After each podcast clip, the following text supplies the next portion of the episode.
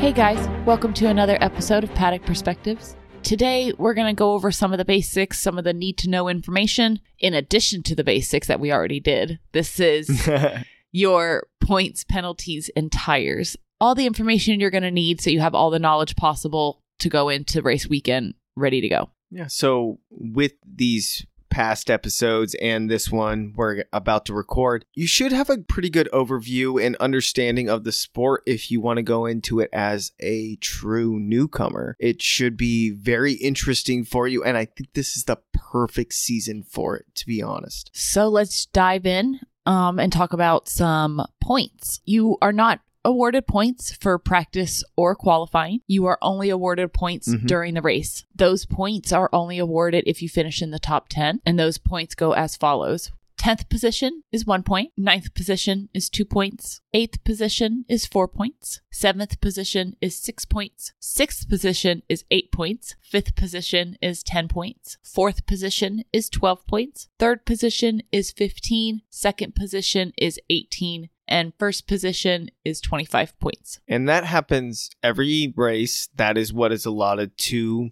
finishing top 10. You also get an extra point if you finish in the top 10 with the fastest lap. So there's another point that you can get there. If you are to get the fastest lap in the 20 to 11th position, obviously you don't get a point. And then you are also awarded points during those rare occasions where we have a sprint race.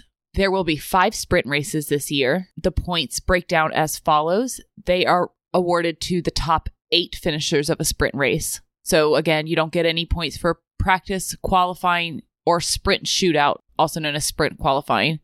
super complicated for no reason. But, anyways, sprints are dumb. I mean, you like sprints, don't you? Yes, I like them. That's a great conversation. I can't wait till the beginning of the year or at least the first sprint. I like to see them evolve because we've seen them from the original format when they they go practice, practice, no, practice qualifying, practice shootout, then the sprint, then the race. And now they've gotten to the format of practice, qualifying, shootout, sprint, and then the race.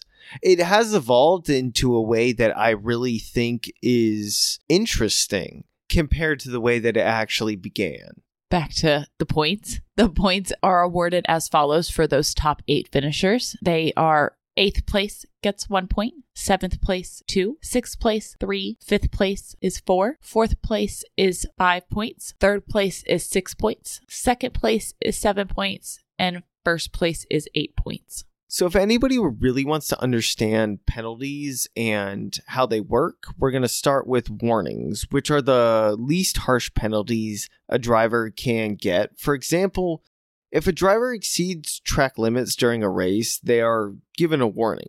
Once they earn a number of warnings, they're faced with a time penalty, and they can be from 5 to 10 normally. I Mhm. haven't really seen I, I think we've seen lower than five. I haven't seen over ten, but that's just a random comment. Time penalties are served when the drivers pit and the crews cannot work on the cars before that time penalty has been served. That would happen as the driver was pulling into pit. They pull and they stop. No part of the mechanic or their tools that they use to lift the cars up on the front can touch the car for that five seconds or 10 seconds, however long the penalty is. Once that five seconds or 10 seconds is up, that's when they can start working on the vehicle.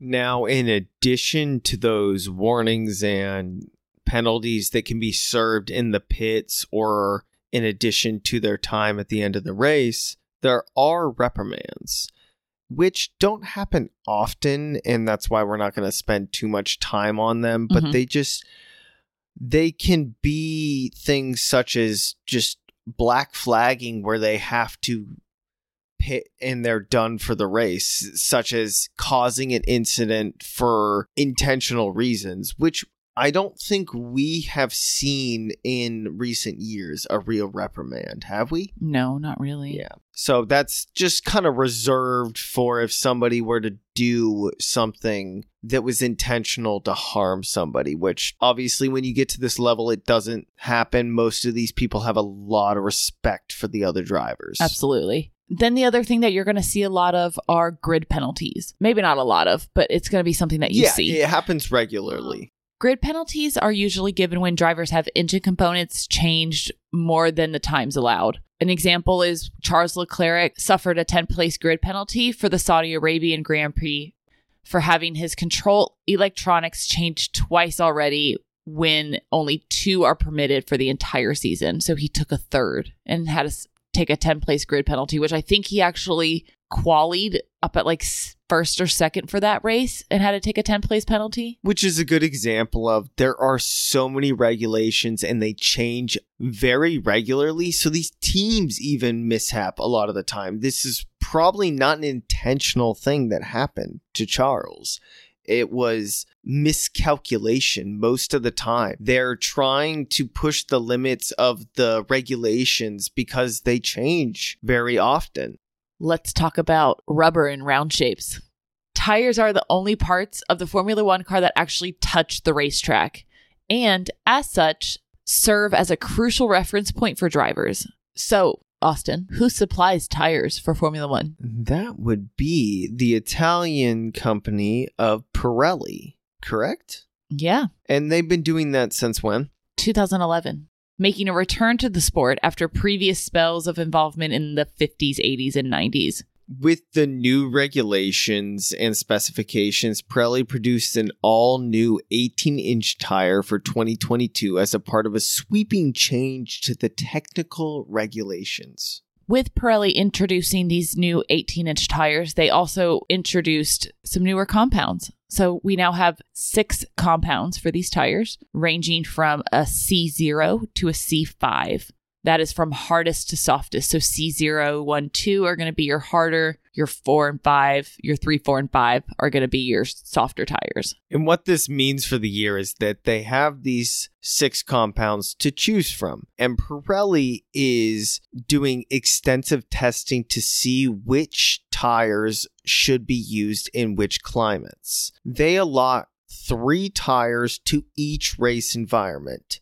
And from those three tires, you get the soft, medium, and hards for each race weekend. Drivers and the team knows what tires are what, but how do we know what tires are what? The FIA made it really easy for us to understand by putting colors on things. We're, we're dummies. Your soft tires are going to be marked red. Your medium tires are going to be marked yellow. Your hard tires are going to be marked white. Your green tires are going to be your intermediate tires, and your blue tires are going to be your full wets. The green and blue are going to be tires that you only see on wet tracks. Shanghai is one of our tracks where it rains. Yeah, and there are quite a few tracks where just up in the air. Yeah. You know, it it could be I think Hungary, Hungary. because that's up in a mountain. Yeah, you definitely get rain there. You can always get rain in Canada as well. Mhm. And it depends on the time of year. We have Qatar last year that was brutal to Hot, everybody. so it was hot, so yeah. hot. So they have determined that they need to do it at a different time of year. So that's just a good example of it really matters what time of year and what place. So weather plays a role in every single race.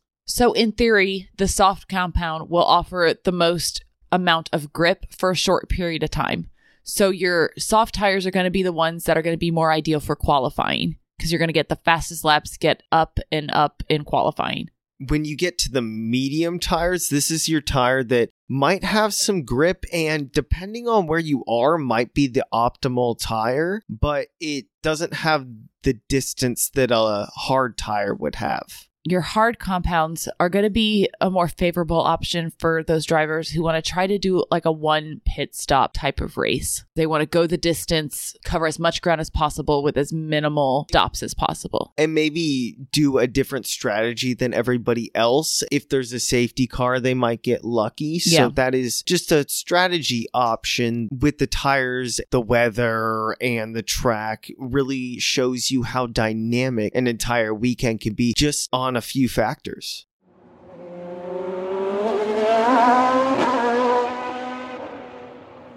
I hope you guys really enjoyed hanging out with us today and decide to do it again. Have a good one, guys.